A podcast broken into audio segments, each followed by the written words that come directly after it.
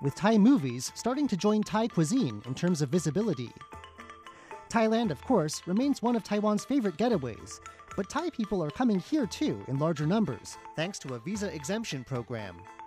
So while the community of Thai people in Taiwan is smaller than it was before, links between the two sides are continuing to strengthen and grow. I'm Curious John, and I'll see you again next week.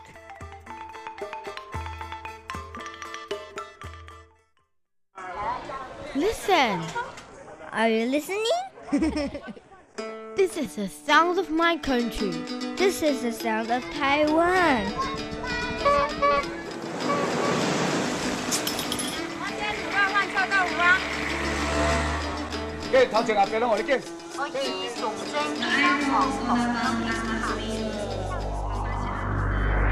Taiwan, a small island with a whole world of sounds.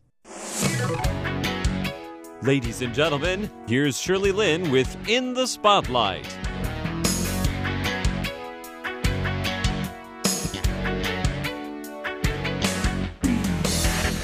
Welcome to In the Spotlight. I'm Shirley Lin.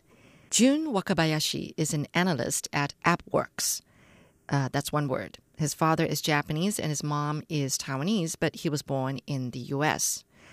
In college, he majored in finance. And AppWorks is actually both a venture capital firm and a startup accelerator founded and based in Taiwan. His job requires him to fly around a lot. Anyway, his work really entails more than what an analyst does. So today he will expand on what else he does at AppWorks. We do have the traditional analyst uh, type of jobs and responsibilities that doing market research, uh, due diligence, and also understanding whether or not a deal is going to be feasible or not. So there is that component of my job as well. But oh. Yes, I agree that the analyst term is uh, very broad. Yeah, it's too broad. How old is the oldest person at AppWorks? Um, it, it, I got it, the it, feeling it's not, you're all very young. No, actually, it's uh, it, it's a huge range, right? So the specialists are typically a little bit older because... Uh, effectively, what we, we call them masters. So uh, they're really? a master in their field, right? Really? So usually they come from uh, a much more uh, extended background when it comes to professional experiences. So they're uh, a little bit on the older side. Are they the founders of AppWorks? Uh, so the main founder is uh, a guy named Jamie Lin. Mm-hmm. Um, he, I think he's what, maybe forty-one, forty-two years old now, but okay. He's also uh, the C E O of Taiwan Mobile, Taiwan Dagada, uh, the second largest telecom company in Taiwan at the moment. Uh, oh. So he runs concurrently both as the C E O of Taiwan Mobile as well as general partner of AppWorks, general partner and chairman. Right, so you things mentioned uh, things outside of work. Uh, well, number one, traveling is a huge part of my life. Um, but that has to do with work. No, not really, actually. Oh. So I do a lot of uh, leisure travel as well. I mean, anytime I mix uh, work travel or have work travel, I usually try to mix in leisure travel as well. So I mentioned to you before that I've now lived and worked in seven different countries outside the U S and Taiwan. That was primarily due to my last job. Uh, but when I was living in those countries, I, anytime I had free time, I took the opportunity to travel. So now I've been to upwards of about fifty countries, I would say. Talk about some of the countries that made an impression on you and why. I think Turkey has a very, very special place in my heart. It is one of the very first countries that I got sent to in my last job. Uh, we were based out of Istanbul for about three months. Oh. And it was just the, the perfect mix between being lost in translation, but also with the hint of familiarity. So if you look at the geographical location of Turkey, it's uh, at the crossroads of both Europe and Asia. So you see hints of both regions incorporate into the country, and every facet of our life has it. That and uh, Istanbul in and of itself is just a magnificent city. Um, it has a lot of historical significance as well, just because um, in the middle you have a, a, a river, and it's basically perched on three different mountaintops. So from a military standpoint, it was very, very strategic. Back in the day, it was called Constantinople. But consequently, every single restaurant building has a rooftop on it. So you get a fantastic view of mm. uh, the entire entire city. Mm-hmm. And just the people were incredibly nice and warm. And the country in of, of itself was very, very beautiful as well. I'm a huge nature lover. Mm.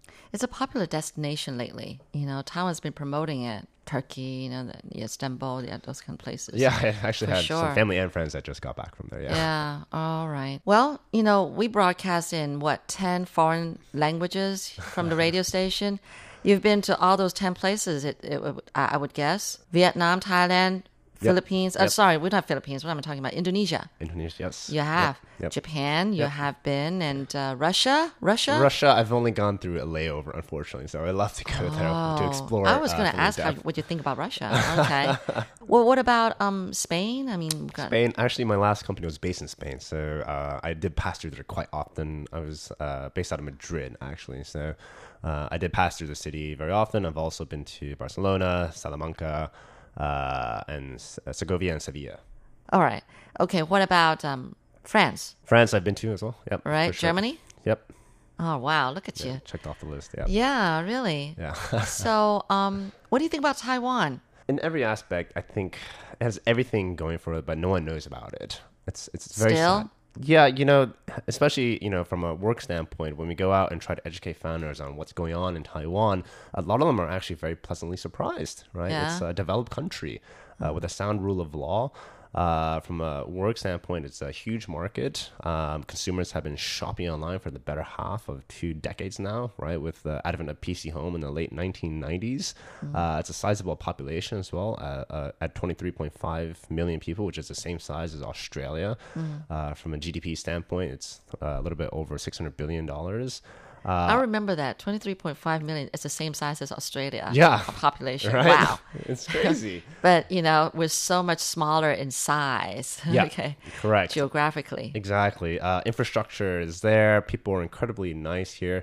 Uh, I was just telling you, telling you before um, that I had just gone back from China. And once you go to China, you kind of realize that, wow, it really makes you appreciate everything you have here in Taiwan, whether it's the civility, whether it's the weather, whether it's the air, the infrastructure, uh, access to Google and Facebook, these things that we take for granted. Uh, everything's here. And there's a reason why uh, Taiwan was rated as one of the top destinations in the world for expats as well. Mm, yeah, you're right. right. Yep. Yeah, that, by that's International been a Survey. Recent survey, right, right. right. Oh, so on that note, uh, uh, yeah. so I, I think it's a little bit sad. So that's why we characterize uh, Taiwan as uh, the Wakanda of Asia. I don't know if you've seen Black Panther before, but Wakanda is like this, you know, yes, secret, high, yeah. super high-tech nation uh, that's hidden away from the world, but with so much technology and so much to share to the world. World, right? Mm. And so it's sort of, like I said, my job, both professionally and personally, to make people know that, hey, Taiwan's a fantastic place uh, to be, to work, live, and, and grow yourself. You're listening to In the Spotlight with Shirley Lin. What's it like working with Taiwanese people? I think Taiwanese people are one of the hardest workers in the world. And they're, they're very, very conscientious people with a very, very high degree of work ethic. So that in and of itself is, I think, is uh, really, really uh, important um, in terms of uh, having them on your team. It's fantastic. Sometimes uh, Taiwanese people can be a little bit rigid, I guess, in the way that they approach work. Uh, but I think that's more of a function of the education system that they grew up in, which focused oh, much more on rote memorization yes. and external validation. So, uh, you know, we talked about it before. Being able to question and being able to ask why is one of the most important things that you can do. Honestly, if I were to have a billboard on the side of the road, I would... The one thing I write on it is ask more questions. It's, it's, it's the one thing. Interesting. Because like, by asking questions and adopting more childlike curiosity, you learn so much more about yourself, you learn more about others, and, and the world around you. And mm. I don't think people do that enough here in Taiwan. Yeah. But I think that's changing, right? Because, um, you know, I mean, I do come across some news stories where certain schools are, you know, experimenting with um, just not having teachers lecture so much, but mm-hmm. having kids, you know, use their brains and try to be creative and or using different ways to, to even conduct a class or mm-hmm. something like that. Mm-hmm. So I think that's changing. I mean, back, you know, almost twenty-nine years. Yeah, but, you know, just slowly, but it is changing, which I'm glad to see. And also, people like you coming back from having been educated abroad and willing to come back to Taiwan, contribute yeah. to Taiwan. I agree. Um, international experiences, or at least from my standpoint, has been incredibly uh, transformative for me. It's a, it's a very humbling experience when you live abroad, especially in more uh, developing type of markets where you don't have all the luxuries that were typically afforded to you in places like uh, the U S, where everything is already established for you, right? U S is one of the most developed countries on, on the planet right now. And, you know, at the click of a button, you can get a ride home from your work. Um, on your way home from work, you can look at the news, look at a movie. And right when you arrive home, you can have uh, delivery already at your doorsteps. Oh, I you know? know. Yes. In uh, emerging type of countries, they don't have any of that. Oh, but the great thing is yeah. that technology is now having um, some pretty material effects on how people go about living their daily lives. Mm-hmm. Um, so if I give Southeast Asia, for example, about ten years ago, that's when Grab, which is basically the Uber version uh, in Southeast Asia, that's when they first started uh, in Southeast Asia. And now everyone uses Grab in mm-hmm. Southeast Asia, right? Uh, but for Taiwanese, uh, it's the same same concept, right? Going to live abroad, and it helps you really expand your mental model, uh, your understanding of how people different from you live their lives, right? It really expands your perspective and way of thinking, which is incredibly valuable. But touching upon uh, what you just mentioned before, uh, two points of clarification. Number one, I guess I'm actually a little bit different than uh, most of the returnees that you might come across, mainly because I actually did not... Um, I, I did not live in Taiwan ever. Uh, so I was All simply right, born and raised in the U S. But yeah. I did visit Taiwan every now and then. So I'm not sure if you can really classify me as a returnee. But let's, for all intents and purposes, yes, let's yes, say I'm a returnee. Yes. You know, my mom my mom lives here now. Entire extended side of the family also lives here. Right. right? Uh, but the other thing is that the trend that you mentioned before, it's very interesting. Um, people, uh, my parents... Um, Uh, and a, a lot of people in their generation, they, they sacrificed tooth and nail to immigrate to uh, more developed countries like the U S to give their children a better future. Mm-hmm. And the interesting thing thing is now you're starting to see uh, this trend of reverse migration, where a lot of the children are now foregoing their cushy, uh, stable corporate jobs in the U S and actually coming back to Asia to uh-huh. find a job and... Uh, to develop their careers here, which is uh, kind of mind-blowing for a lot of these parents. Like, come on, we, we gave up so much for you to have a better future, and now you're going back to the countries that we left, right? That's how it was with my dad, yes. Right, exactly. But uh, I would urge these parents to change your perspective a little bit. If you, my generation, especially the millennial generation, were fueled by passion and purpose and meaning. Uh, in more emerging regions like Asia, there's actually so much more of an opportunity to make an impact, right? So is that why? Why these people coming back? Is because they see that Asia is an opportunity, it's emerging, and and it's just full of, you know, opportunities and, and I don't know, uh, startups and ventures and all that kind of stuff. Yeah, I mean... So that's what yeah. it is, huh? I, I would say that that has a big part in it, but other than that, there's also just ethnic belonging, this uh, sense of national pride, being able to bring back what they... Uh, were able to accumulate in terms of experiences, in terms of tactics and playbooks and network in the U S or Western countries, and bring it back into uh, their home countries and diffuse it to people around them. So um, it's actually one of the biggest trends in Southeast Asia right now. We call sea turtles returning home, ah. right? These are people in Chinese haigui. Yes. These are typically locals who studied abroad, really went to or worked for or went to a Western university and worked for Western companies, really picked up a lot of experience there, and then came back to help diffuse that experience around them. Yeah. So if you look at um, some of the most valuable companies and startups in this region, in Southeast Asia, there's around eleven to twelve unicorns. Those are companies that are valued over a billion dollars. ninety percent of them were started by sea turtles. Uh-huh. Actually, right? Yeah. Uh, China went through a very similar phenomenon uh, in the early days when the economy was still expanding. And now you're starting to see a very similar trend happen in both Southeast Asia as well as Taiwan. I see that happening too still. What does your future bring? What are you thinking? And what you're, you're, you're still young. You've still got a lot ahead of you. Yeah, what's a big, bigger picture? Other than just an analyst. No, I don't mean that. Yeah, no, Other than I, I know analyst what you mean. At AppWorks. You know, I, I think I'm, I'm very fortunate to be working for a company that allows me to experiment and uh, understand what's around me and quote unquote find myself, if you if you will. Uh, it, essentially, it's a playground. Uh, my company is great. Um, I'm very fortunate to have that sort of support. The longer I stay at AppWorks, the, the more I come into tune with, you know, what my superpower is and sort of what my place in the world is. When I try to think about what's in it for me in the future, I typically tend to think of this one framework. Just imagine like three intersecting circles, right? One circle is uh, the market, one circle is the passion, and one circle is skill set. Uh-huh. Right? So you want to try to find the intersection of these three circles. And that is sort of the role that you should be taking moving forward. If you find the intersection of all three things, that's that's your ideal. That's your bread and butter. Right there. Wow, right? Very nice. So right now, for sure, my job currently aligns in all three circles. Uh, uh-huh. But for passion, I think I could probably dig a little bit deeper. And that comes back down to what my quote-unquote superpower is. Uh, this is the thing that I do ten x better than anyone else does, just naturally. And uh, that would be empathy, actually. My ability to connect uh, and relate to others and quote-unquote surrogate, put myself in their shoes. Mm-hmm. Um, it's exactly what has allowed me to excel at my job of building relationships with people around Southeast Asia. It's exactly what allowed me to excel in my previous job when I interviewed over three hundred executives and C E Os and heads of state. Right. Because uh, I can put myself in their shoes and really understand what they're going through. And it's what really gets me going to understand their stories. Very similar to what you do here yes. at R T I, right? Just uh, learning about people's stories and their experiences. Thank you so much, Jun. It's been really a lot of fun talking to you. And good luck with everything you're pursuing. Thank you so much, Shirley.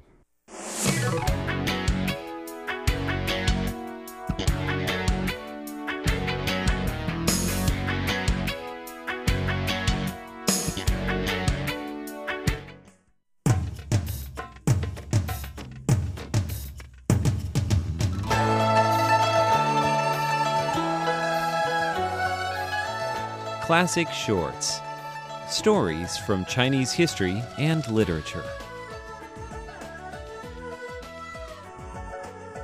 Welcome to Classic Shorts. I'm Natalie Sow. Today we hear two series of famous poems from the great Tang Dynasty poet Li Bai. The first describes his longing for his days in Chang'an, where he was welcomed and honored by the Emperor Shenzong and the aristocrats of the time. The second series describes the hard ways of the world. Here's Li Bai's Endless Yearning.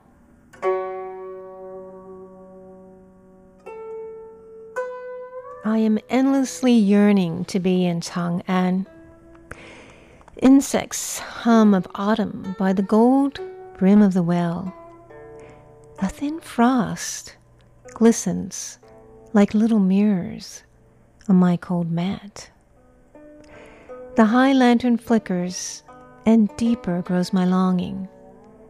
I lift the shade and, with many a sigh, gaze upon the moon, single as a flower, centered from the clouds.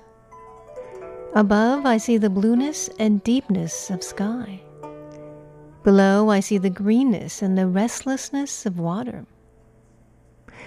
Heaven is high, earth wide.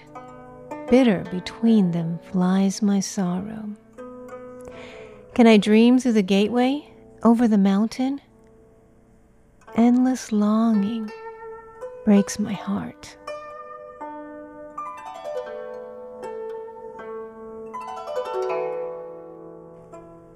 This is Li Bai's poem, Endless Yearning two. The sun has set, and a mist is in the flowers, and the moon grows very white, and people sad and sleepless. A Zhao harp has just been laid mute on its phoenix holder, and a Shu lute begins to sound its Mandarin duck strings. Since nobody can bear to you the burden of my song, would that it might follow the spring wind to Yanran Mountain. I think of you far away beyond the blue sky, and my eyes that once were sparkling are now a well of tears. Oh, if ever you should doubt this aching of my heart, here in my bright mirror come back and look at me. This one is called The Hard Road. Pure wine costs, for the golden cup, ten thousand coppers a flagon. And a jade plate of dainty food calls for a million coins. I fling aside my food sticks and cup. I cannot eat nor drink. I pull out my dagger. I peer four ways in vain. I would cross the Yellow River, but ice chokes the ferry. I would climb the Taihang Mountains, but the sky is blind with snow. I would sit and poise a fishing pole, lazy by a brook. But I suddenly dream of riding a boat, sailing for the sun, Journeying is hard. Journeying is hard. There are many turnings. Which am I to follow? I will mount a long wind some day and break the heavy waves, and set my cloudy sails straight and bridge the deep, deep sea.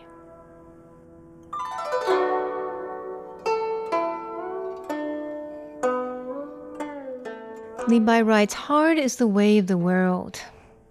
The way is broad like the blue sky, but no way out before my eye. I am ashamed to follow those who have no guts, gambling on fighting cocks and dogs for pears and nuts. Feng would go homeward way, having no fish to eat. Doe did not think to bow to noblemen was meet. General Han was mocked in the marketplace. The brilliant scholar Jia was banished in disgrace. Have you not heard of King of Yan in days gone by, who venerated talents and built terrace high, on which he offered gold to gifted men and stooped low and swept the floor to welcome them? Grateful Jun Qing and Yue Yi came then and served him heart and soul, both full of stratagem. The king's bones were now buried, who would sweep the floor of the gold terrace anymore. Hard is the way. Go back without delay.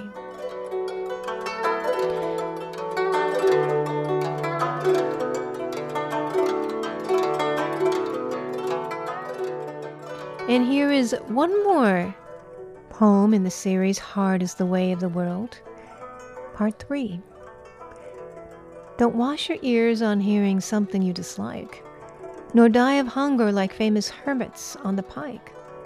Living without a fame among the motley crowd, why should one be as lofty as the moon or cloud? Of ancient talents who failed to retire, there's none, but came to tragic ending after glories won. In the river was drowned the poet laureate. The highly talented scholar wished in vain to preserve his life to hear the cry of the crane. Minister Li regretted not to have hired to hunt with falcon gray as he had long desired. Have you not heard of Dong Han, who resigned, carefree, to go home to eat his perch with high glee? Enjoy a cup of wine while you're alive. Do not care if your fame will not survive. Those are timeless sentiments from the great Tang Dynasty poet, Li Bai. Thanks for tuning in to Classic Shorts. I'm Natalie Sow.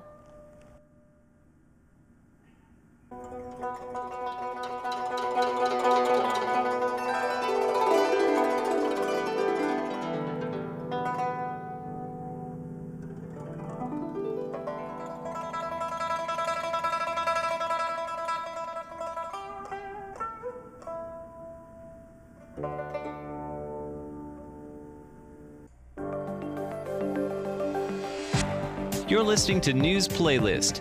We've queued up some of the most interesting reports for you, brought to you by Radio Taiwan International. Welcome to News Playlist. I'm Paula Chow, the program host. President Tsai Ing-wen was re-elected on January eleventh with a record eight point one seven million votes and fifty-seven point one percent of the popular vote. Tsai's Democratic Progressive Party said the president's landslide victory is mainly due to the threat China poses to Taiwan. At an official event last January, Chinese President Xi Jinping reiterated Beijing's One China policy and its opposition to Taiwan independence. In her National Day address on October tenth, President Tsai said Taiwan rejects China's one country, two systems formula. President Tsai's National Day address this year was called A Nation of Resilience, Forward into the World. She opened her remarks by talking about the threat posed by Beijing. The Republic of China has stood tall on Taiwan for over seventy years, but if we were to accept one country, two systems, there would no longer be room for the Republic of China's existence. As president, standing up to protect national sovereignty is not a provocation. It is my fundamental responsibility. In her speech, the president called for national solidarity.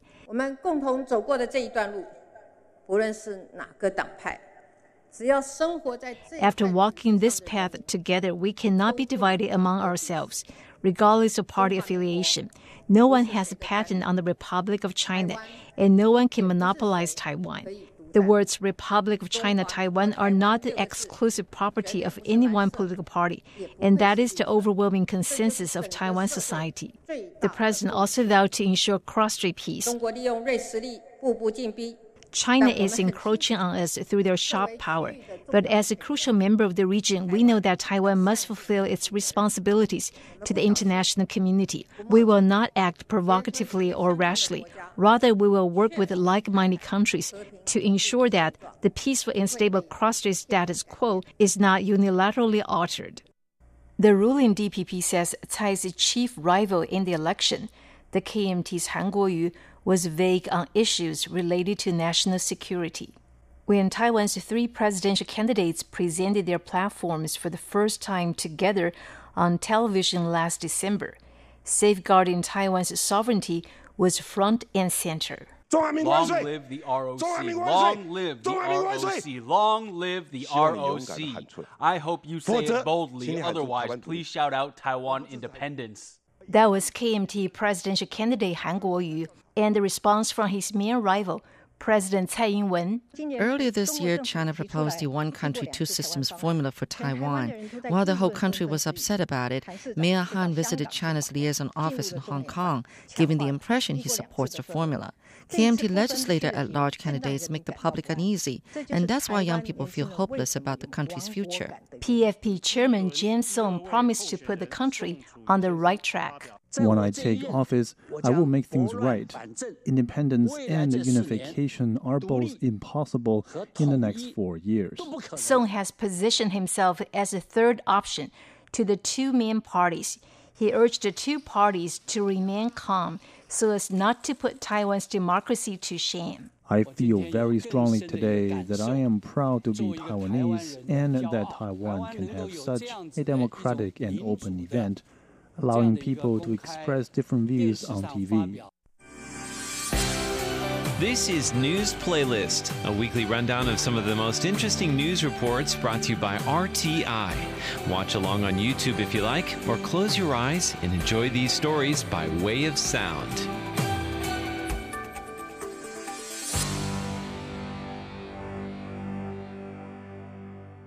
One of Taiwan's most popular YouTubers, Potter King, had the rare opportunity to spout pickup lines at President Tsai and not get dragged off by her security detail. However, last December, Potter King did land himself in hot water with another group of people, but not for reasons you might think. This week on Hashtag Taiwan, dating. Now, guys, like most other things, I tend to fail miserably at, and I'm saying like crash and burn fail. Oh, Leslie. I like to leave it to people who know exactly what they're doing. Like this guy, his name is Potter, and I got a video for you. I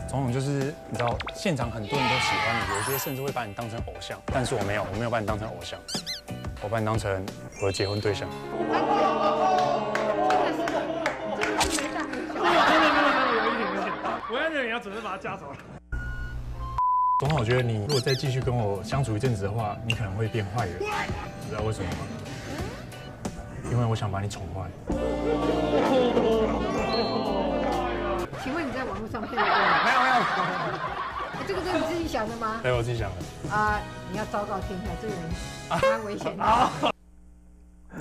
good, isn't he? That guy's hilarious. He's, he's, he's very funny. Pretty good. Yeah, yeah. I love that. His name is Potter King, and he's a very popular YouTuber here in Taiwan.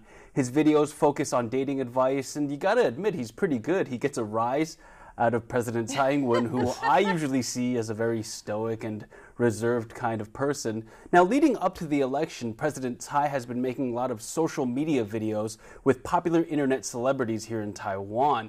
Potter King is one of these guys.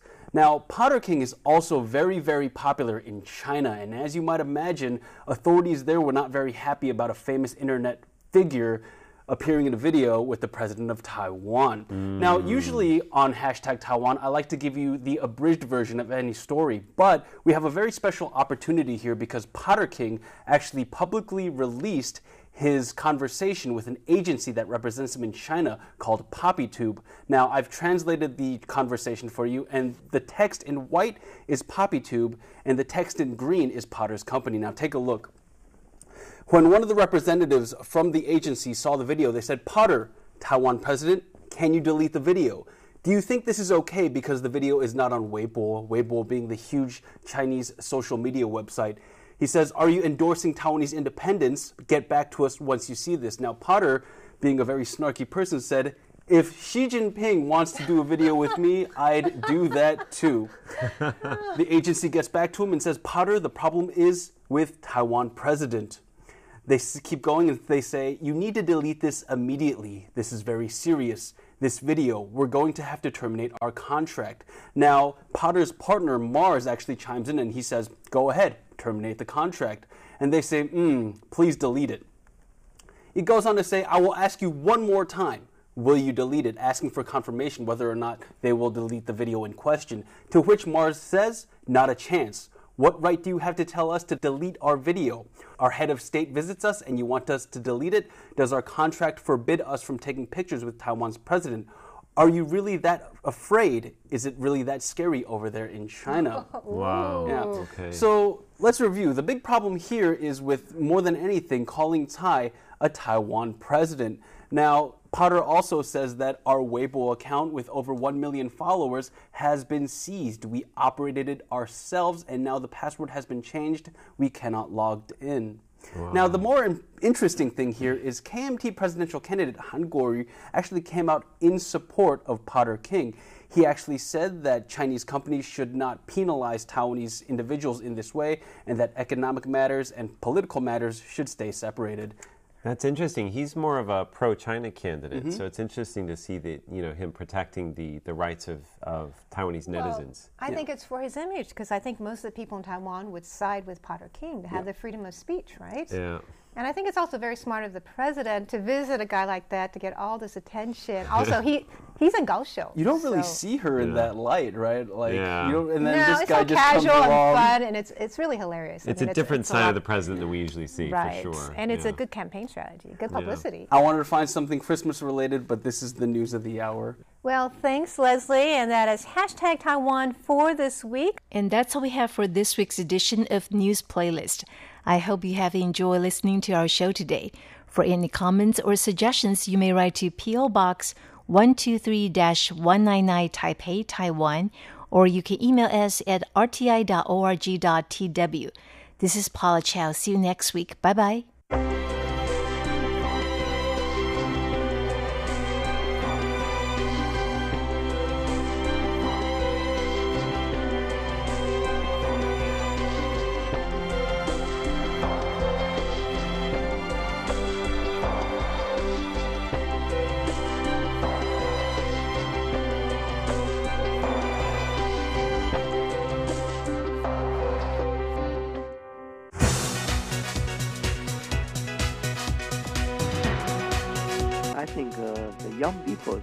Voting behavior uh, is the number one uh, reason uh, which uh, contributed to the victory of uh, D P P. And uh, second, uh, one is Xi Jinping's uh, one hundred two system, uh, Hong Kong's uh, extradition uh, law. And the third uh, reason is that uh, D P P is a party of unity. Hello and welcome to this week's On The Line, brought to you by Radio Taiwan International. I'm Carlson Wong. Taiwan's President Tsai Ing-wen won the re-election as President of Taiwan in January eleventh presidential election.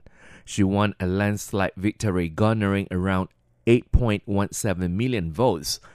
Her opponent of the K M T, Han Kuo-yu, won about five point five million votes. On the part of the legislative election held on the same day with the presidential election, the ruling D P P won forty-eight of the seventy-three directly elected seats and thirteen at-large seats, having gained thirty-three point nine percent of the political party vote. Meanwhile, the major opposition K M T won twenty-five directly elected seats and thirteen at-large seats, winning thirty-three point three percent of the party votes.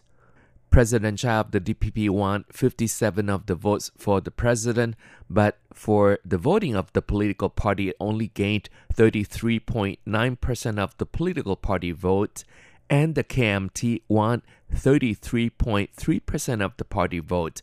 What does the figure tell us?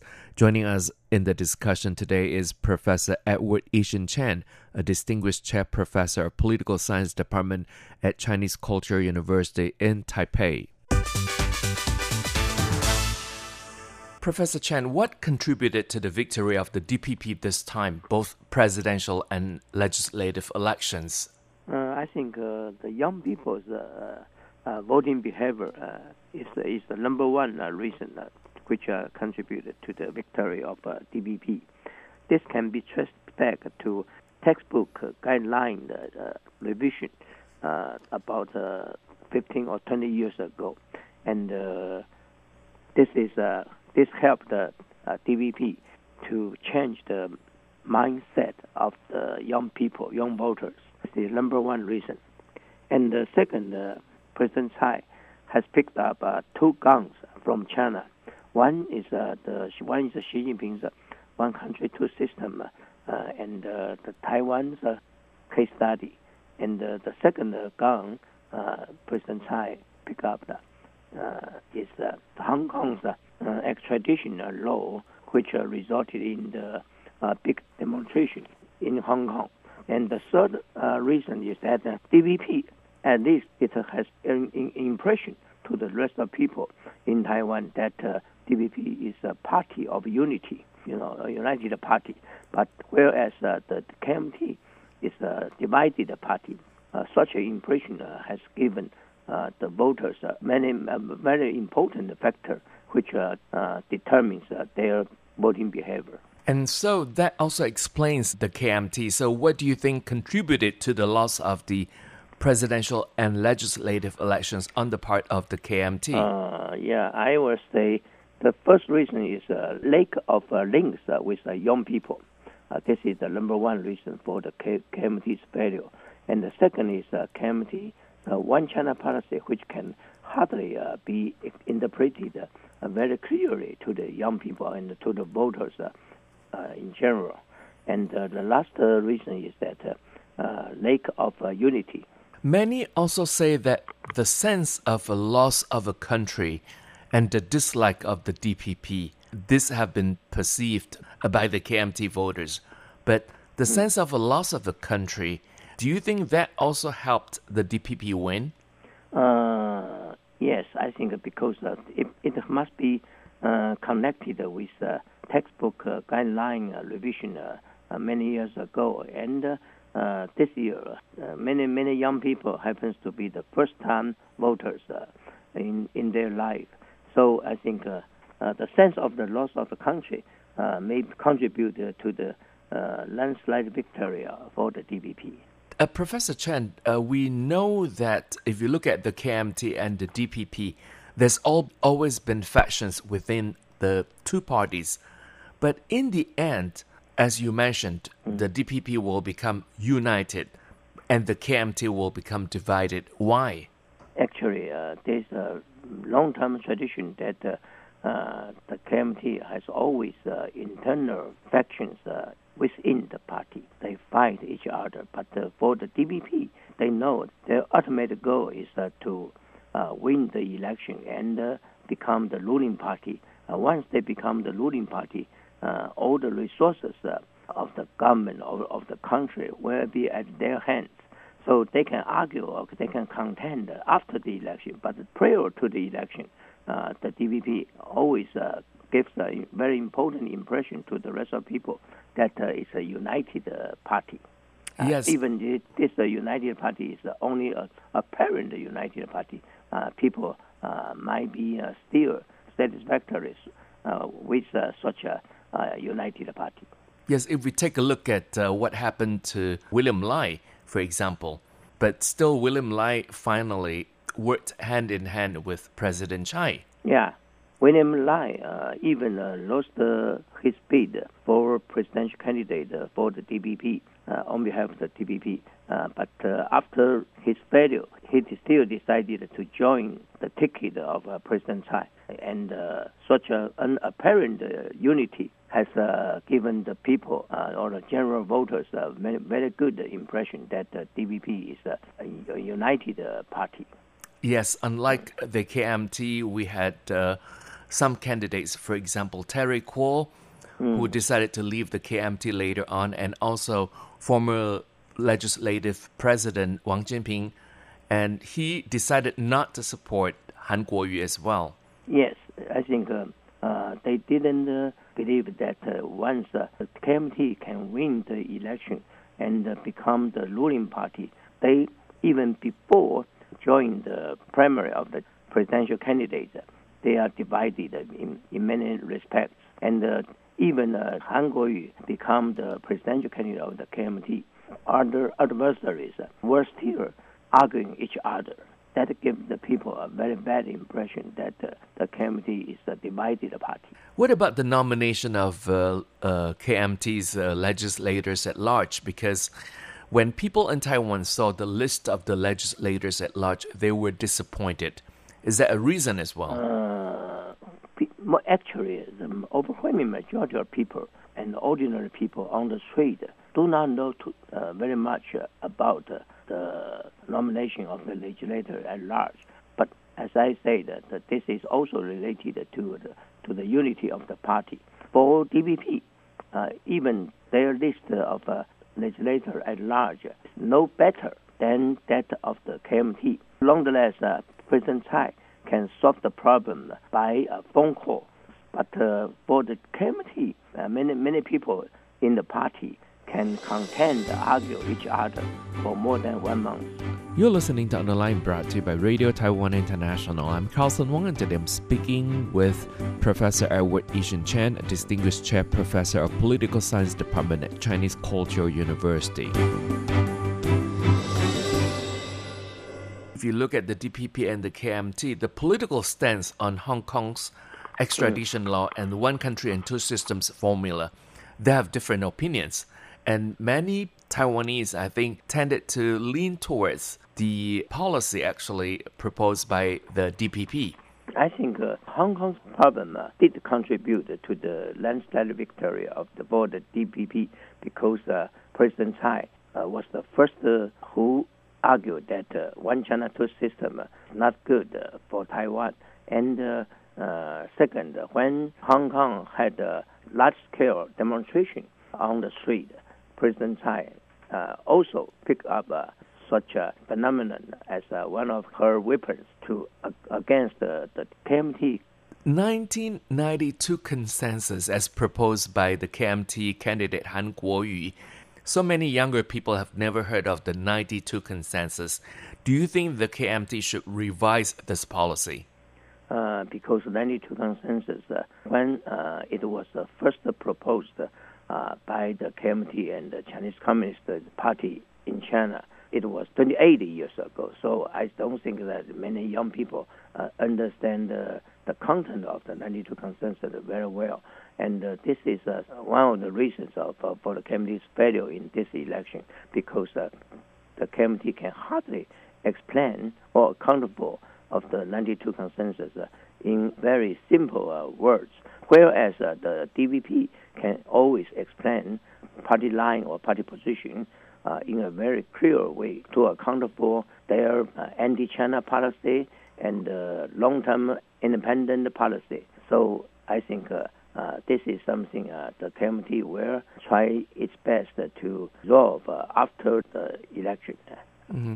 Many say President Tsai Ing-wen's stance on cross-strait issues is quite clear.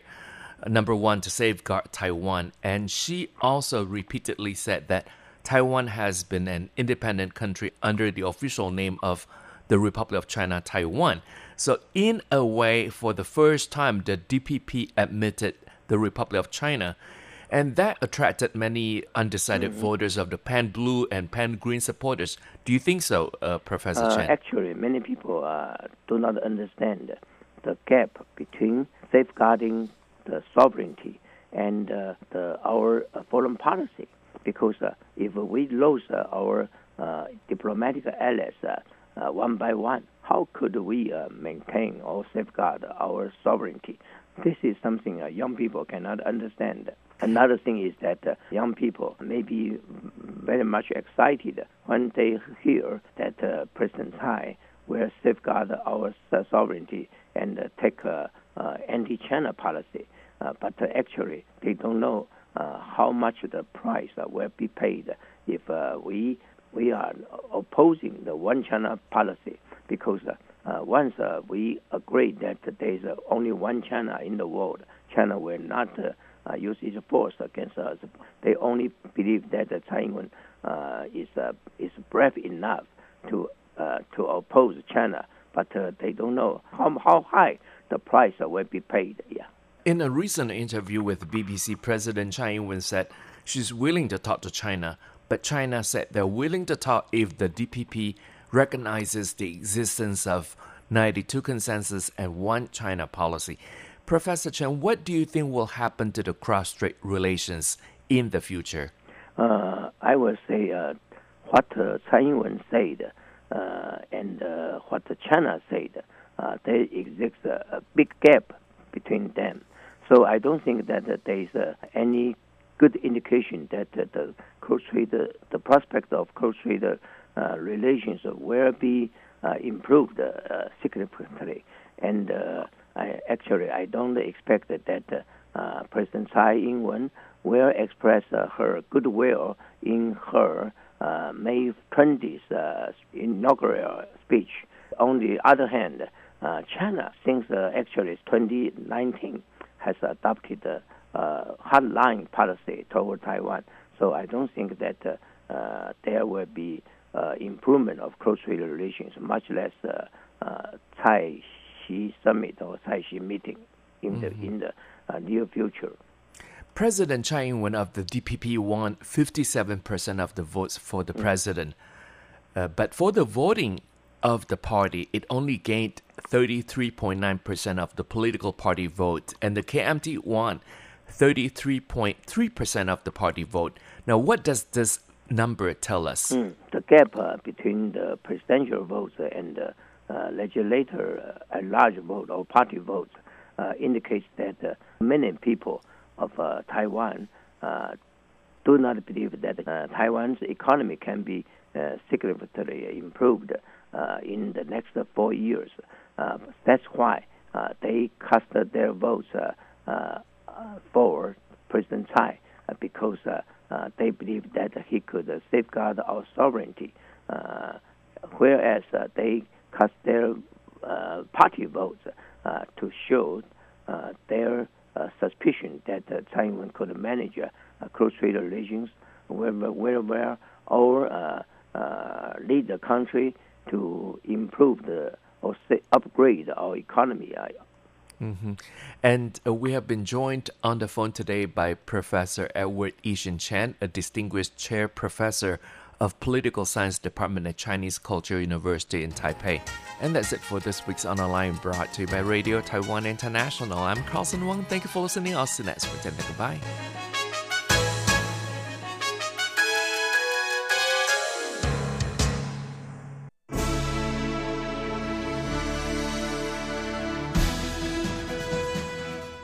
Thank you for listening to Radio Taiwan International, broadcasting from Taipei, Taiwan.